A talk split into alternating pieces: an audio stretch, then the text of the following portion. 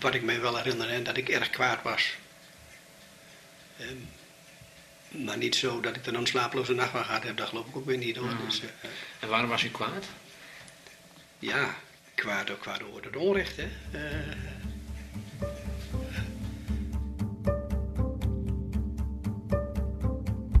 Dit is De Hilte 11, seizoen 2. Een podcast over het verzet tijdens de Tweede Wereldoorlog in Drenthe. Veel van de ooggetuigen leven nu niet meer, maar in het depot van het Drents archief worden hun verhalen nog altijd opgeslagen. Wij, Hilde Boelema en Marjolein Knol, beluisterden deze oude geluidsopnames. Een aantal van de verzetstrijders gaf in de jaren 80 namelijk een interview, zodat hun verhalen bewaard zouden blijven. Nou, vandaag uh, wat zijn we 31 mei. Zou u iets willen vertellen over jeugd, waar u geboren bent? Ik ben geboren in Friesland, Geboren in de gemeente de Gieten. gemeente Oosterland. Valtemont geboren. Geboren op 6 juni. Het is zo'n wereld. In het eerste seizoen van de Hilte 11 hoorde je het verhaal van de familie Nijboer. In dit seizoen vertellen we de verhalen van andere geïnterviewden. Aflevering 2, Rickert Zuiderveld. Uh, we zijn vandaag, uh, ik geloof dat het 6 april, nee 6 maart in gesprek met de heer Zuiderveld. Interviewer is Jelle Hagen. Meneer Zuiderveld, uh, eerst even naar de periode voor, voor de oorlog. Uh, zou u even willen zeggen wanneer u precies geboren bent? ja, dat is 23 maart 1920. 1920. En waar bent u geboren? Ik ben in Rode geboren. Ja. Wat deden uw ouders? Mijn uh, vader en moeder die exporteerden een hotel, café, restaurant met garage. Ja. Dat wil zeggen, mijn vader had meer het garagegedeelte en mijn moeder meer het uh, horecagedeelte. Op die plek begon de oorlog voor Rickert Zuiderveld. Rode is een dorp in Noord-Drenthe. En daar groeide Rickert op in een gezin met vijf kinderen op een plek waar altijd hard gewerkt moest worden. Met vier broers en één zus. En waar weinig ruimte was voor dagdromen. Uh, alhoewel ik uh, mij zo'n beetje voorgesteld had om later beroepsmuzikus te worden, maar ik hield nogal veel van muziek en ik speel ook uh, muziek thuis. Ja, ja. Ik was namelijk thuis de violist. Ah. Dus, vroeger had je strijkjes, hè? Ja. een pianist en een violist. En als kind speelde ik dus al. Uh, trad ik op als violist. Dat scheelde natuurlijk ook weer in de Rijksdaalder op 3,5 gulden weer. Hè. Dus een jongen van, van een jaar of tien stond ik al met de, met de viool onder, onder de kin. Met s'avonds als de feestjes waren bij ons. Dat mocht eigenlijk wel niet volgens de arbeidswet. Maar goed, er werd de oogluider toegestaan. Maar de, wij hadden bij ons thuis hadden we een dansavond, hadden we heel goed. En er was een orkestje. En er was een orkestje van Bert Schontmeijer, als ik het goed heb. En er zat een, een, een, een Joodse muzikus speelde daarin. En op de dansvloer, toen ging hij de Hitler goed brengen. Dat was voor de oorlog. Toen was ik desduivels. Ja. ja. Dat kan ik me nog goed herinneren. maar, maar verder van de rest. Toen al was Rickert fel tegen sociaal onrecht. Toen hij ouder was, begin twintig, kwam hij terecht op het gemeentehuis in Buurdorp Pijzen. Daar was ik derde ambtenaar de secretarie. En daar, uh, ja goed, ik moest eigenlijk het vak ook nog leren. Hè. In het jaren jong, maar goed, ik deed daar archiefwerk en je deed bevolkingsarbeid. Je kwam dus toen al in aanraking met, uh, met de persoonsbewijzen. Daar had u ook mee te maken? Daar had ik mee te maken, ja. ja. Ik zat toen al tamelijk gauw in het verzet. Als ambtenaar moest je neutraal zijn en vooral niet je emoties tonen. Dat kon Rickert slecht. Ik weet heel best dat uh, ik zo gegrepen was op bepaalde momenten de, de, van de, door de ellende. En dat ik wel eens huilde, apart in de, in, in de kluis van de gemeente. Even, uithalen, hè. Ja, als jongeman, hè. Ik was nog zo jong natuurlijk. Ja. ja. ja. Hij was fel tegen sociaal onrecht en hij was een zorgvuldige en slimme ambtenaar. Al snel kreeg Rickert een afkeer tegen NSB'ers en collaborateurs. Ik zit erin bij omdat ik uh, misschien op dat moment nog niet, maar in een korte tijd later toch wel al uh, voorbestemd was om, uh, om, om, om, om de leiding van het verzet in Pijzen te nemen. Voor er in Pijzen van verzet gesproken kon worden. Roden was meer verzet dan in Pijzen. En daar wist Rickert alles van. Want hoewel hij in buurdorp Pijzen werkte, woonde hij nog steeds bij zijn ouders in Rode.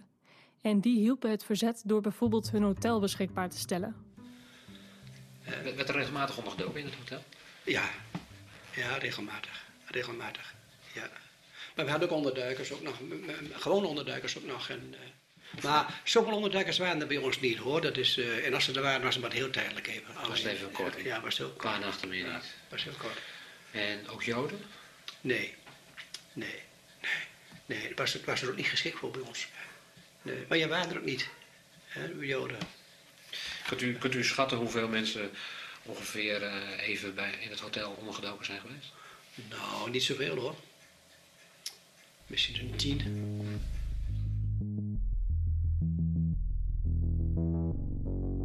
Toch was er ook in Pijzen verzet tegen de Duitsers. En dat werd dus geleid door Rickert. Vanuit het gemeentehuis. En iedereen op, de, op het gemeentehuis werkte daar van harte aan mee? Nee, nee, nee niemand wist het. Nee, nee, nee. Ik. eh,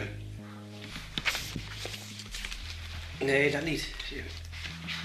Men wist zelf niet, geloof ik, dat ik, dat ik dit deed. Dus uw werk hield in concreto in, begrijp ik, spionage? Ja, spionage en dan vooral bonkaarten, persoonsbewijzen Ja. hm, aan onderduikers. Dit werk voor het verzet deed hij tussen de gewone werkzaamheden door. Op die manier lukte het Rickert bijvoorbeeld ook om een kaart te maken van de telefoonverbindingen in heel Noord-Drenthe. Dat deed ik ook wel, ja. ja, Fiets, ja. Hoe deed u dat? Nou, dan ging ik op de fiets ging ik op stap en dan eh, situeerde ik de dingen wel eens een beetje papier en de telefoonpan, de, de, de, de, de, de telefoonverbindingen hè, van, eh, die, eh, die de Duitsers aangelegd hebben.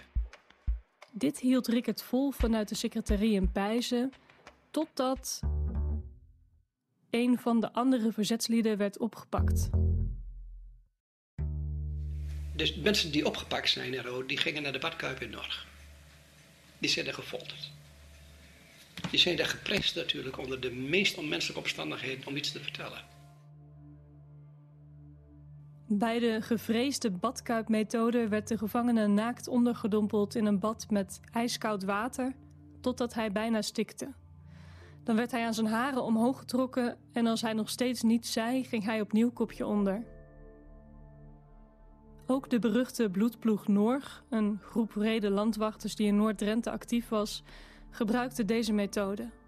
De bloedploeg jaagde eind 1944 actief op onderduikers en verzetsmensen, zoals Rickert Zuiderveld. En in december 1944 ging het dan ook mis. Daar zijn gegevens uitgerold. Ja.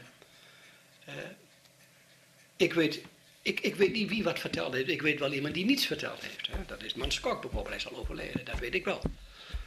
Eh, maar wie wat verteld heeft, weet ik ook niet. Ik was toen al commandant van, eh, ja, ik was toen al benoemd tot commandant van, eh, van de Middellandse strijdkrachten. Maar dat iemand iets heeft verteld, dat staat vast. In december 44 kwam ik van de secretarie in Rode. En dan zegt zijn moeder, moet jij niet weg? Ik zeg, wat is dan? Hij zegt, Rode is, het is allemaal NSB'ers. Het zijn allemaal landwachters. Dat is verraad. Ik zeg, nou, dan ga ik onmiddellijk weg. Ik heb een gitaar gepakt. En dat was mijn lievelingsinstrument. En eh, ik ben onder arm ben ik weggegaan richting Pijzen weer. Maar ik heb een stuk risico afgesneden doordat ik langs de trambaan gereden ben. Toen ik daar voor Pijzen uitkwam weer waar de tramlijn de weg eh, eh, raakt. Toen werd ik opgevangen door de landwacht van Pijzen. Die waren op weg naar Rode toe. Het was midden december en eh, toen werd ik aangehouden. En ze herkenden mij en toen zeggen ze, heb je daarbij? Ik zeg, dat mijn gitaar. Oh, nou, rij maar door. En toen ze Roden kwamen, toen eh, vernamen ze dat ze mij moesten hebben. En eh, dus ik heb, dat betreft heb ik geluk gehad. Want kort daarna was het hele huis van ons bezet. En eh boom, boom op de dak, het hele huis uit. En de hond werd doodgeschoten en al de steek in de muren. Van heel wat ellende hoorde ik later al. Maar goed, ik was weg. Toen ben ik afgezakt naar mijn broer in Deliswaard. En daar zat ik tamelijk veilig in Deliswaard. Ja. En, en Drachtsdorpslaag. Maar dat is een verhaal op zichzelf. Rickert zat veilig ondergedoken bij zijn broer in Dedemsvaart en ging daarna naar een graanhandelaar in hetzelfde dorp. De gitaar, die hij in alle snelheid meenam, kwam nog goed van pas. Zo bleek. Ik speelde in bezettingstijd al eh, liedjes parodieën op de NSB, op de landwacht. Eh, Dat waren eh, originele liedjes. Ja? En er is één bij, dat was het succeslied in bezettingstijd, in mijn onderduiksperiode. En dat heette De Ezel. En die ezel, die was in zijn sas. Ja, ja, ja. Omdat die maar een ezel was. Ja, ja, ja. En dat liedje dat, eh, is gecomponeerd door Piet Beck bij ons thuis. Er staat nog een muziek, ik heb het nog thuis. Het is ook gedrukt. En eh, ach, ik, ik, ja, ik zal het, ik, ik, ik, ik zou het eh echt moeten zingen bij de gitaar. ik weet niet eens of ik hem. Maar het begint ongeveer zo. Een ezel die niet werken wou en ook niet kon studeren, dacht ik ga bij de NSB voor burgemeester leren. Dan heb ik als het een beetje wil al gauw een goede baan. En ik hoef niet om de havenklap naar de Ome Jan te gaan. Dus ook daar begint het mee. Hè. En uiteindelijk komt de ezel komt dan in het oostfront terecht en daar sterft hij dan. Hè. Ja, is met ongebluste kalk en militaire eer verdwenen in een massagraf en de ezel was niet meer. Zo, dat was, daar liggen dan die compleetjes tussen. Dat komt dan. Tweede vers van de ezel. In het Frans laan met een apostrof. In het Duits der ezel. In het Engels de, de donkey. In het Portugees de gamma. Tweede vers.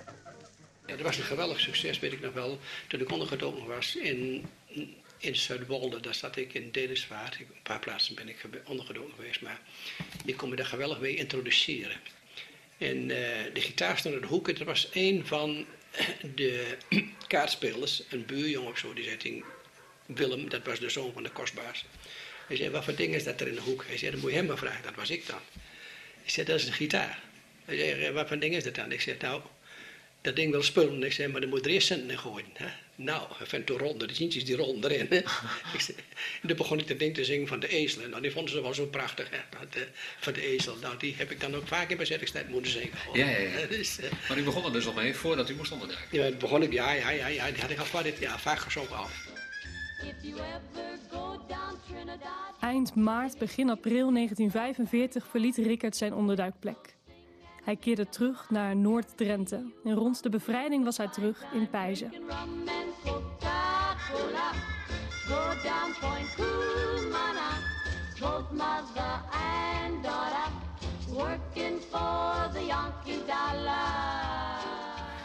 Nou ja. eh, en u was dan commandant. hè? Ja, je werd, nou ja, ik herinner me wel dat toen Pijzen binnenkwam, ja, gunst, eh, je werd omsingeld. Dus ik, ik denk, ik heb er wel vaak over nagedacht. Dat was dan, eh, ja, laat ik zo zeggen, dat, eh, misschien was hij die dag de meest bejubelde man van deze eeuw in Pijzen, althans. Hè? Maar dat was ook maar één dag. En toen was het voorbij. Eén dag hoor, Ja. ook niet langer. Hè? Het was het een groot feest, de bevrijding in Pijs? Ja, ik werd, eh, ik werd eh, door Gogol, de secretariat gezoend, weet ik nog wel. Toen ik binnenkwam, die zoende mij. En ik werd, ja, goed, ja, ja, je werd als een held werd je bi- binnengehaald. Hè. Ja. Eh, Zo voelde ik het hoor en zo was het ook in de tijd. Rickert sloot zich aan bij de binnenlandse strijdkrachten om orde op zaken te stellen in Pijzen. Working for the Yankee dollar.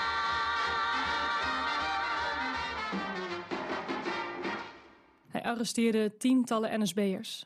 Het zou interessant zijn om eens te weten van hoe, hoeveel verkeerde mensen waren er in Pijs of in Noord-Drenthe. hè. En dan kan ik u wel een aantal noemen, maar ik, ik, ik, ik weet het precies niet meer. Ik weet wel eh, dat we in een café Stel apart een mannenafdeling hadden. In de achterzaal. Ja. Op stro, daar lagen de NSB'ers. En boven had je de vrouwen. Rickert deed in die tijd van alles. Hij had de verantwoordelijkheid over de Pijzer brandweer, die hielp bij de bevrijding van Groningen. En hij hielp bij de voedselinzameling voor West-Nederland, dat nog niet bevrijd was. Toch voelde Rickert zich wat gedesillusioneerd na de bevrijding. Het ideaalbeeld, hè, wat je als jongeman had van de maatschappij, is bij mij ingestort. Toen. Kort, kort daarna. Kort daarna. Ja, kort daarna. Ja, Eh, hoe, hoe, hoe zag u dan? Wat was uw ideaalbeeld? ja misschien wat primitief, maar in ieder geval eh, een, een wereld van, eh, van, van rechtvaardigheid, hè, waar iedereen probeerde om, nou, laten we zeggen, zonder aanzien de persoon zoveel mogelijk in harmonie met anderen te leven. Hè.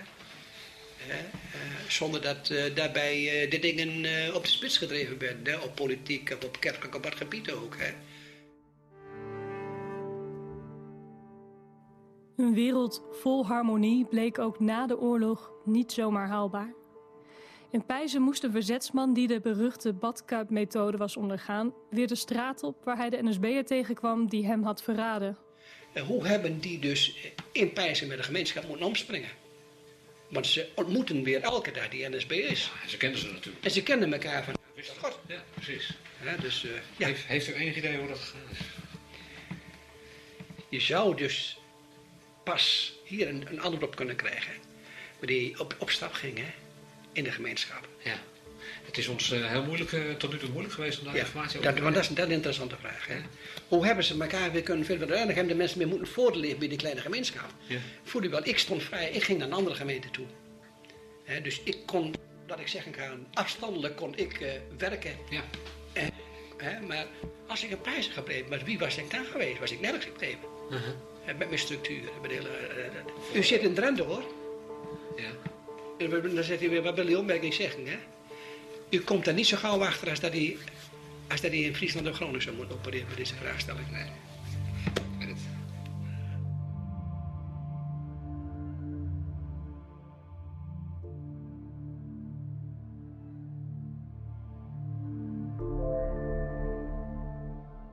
Je luisterde naar aflevering 2 van De Hilte 11. In de volgende aflevering Ik vroeg waar mijn vrouw gebleven was, dat wist zij niet. En Fokkers was gearresteerd door de D. En dat was het eind. Hoe was, hoe is het afgelopen? Slecht.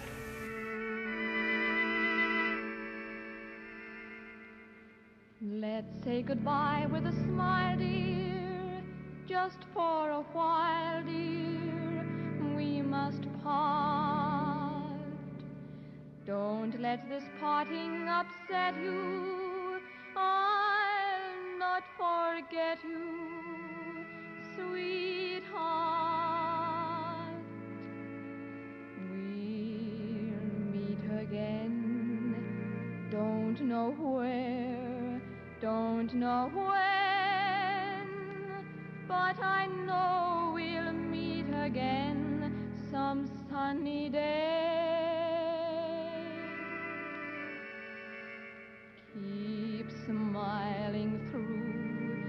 just like you always do, till the blue skies chase those dark clouds far away.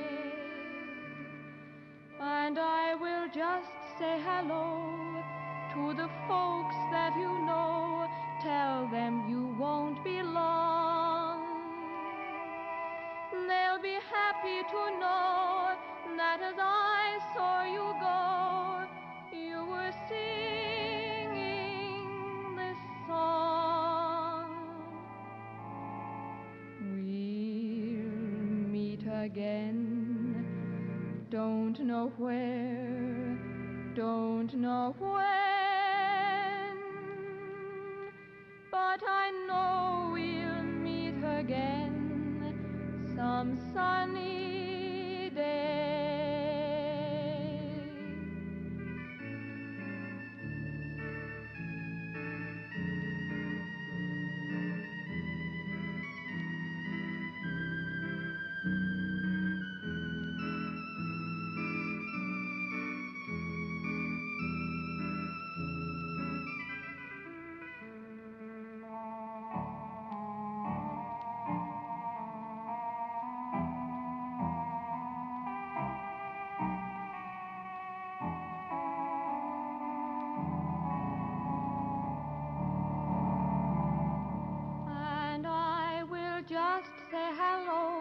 to the folks that you know.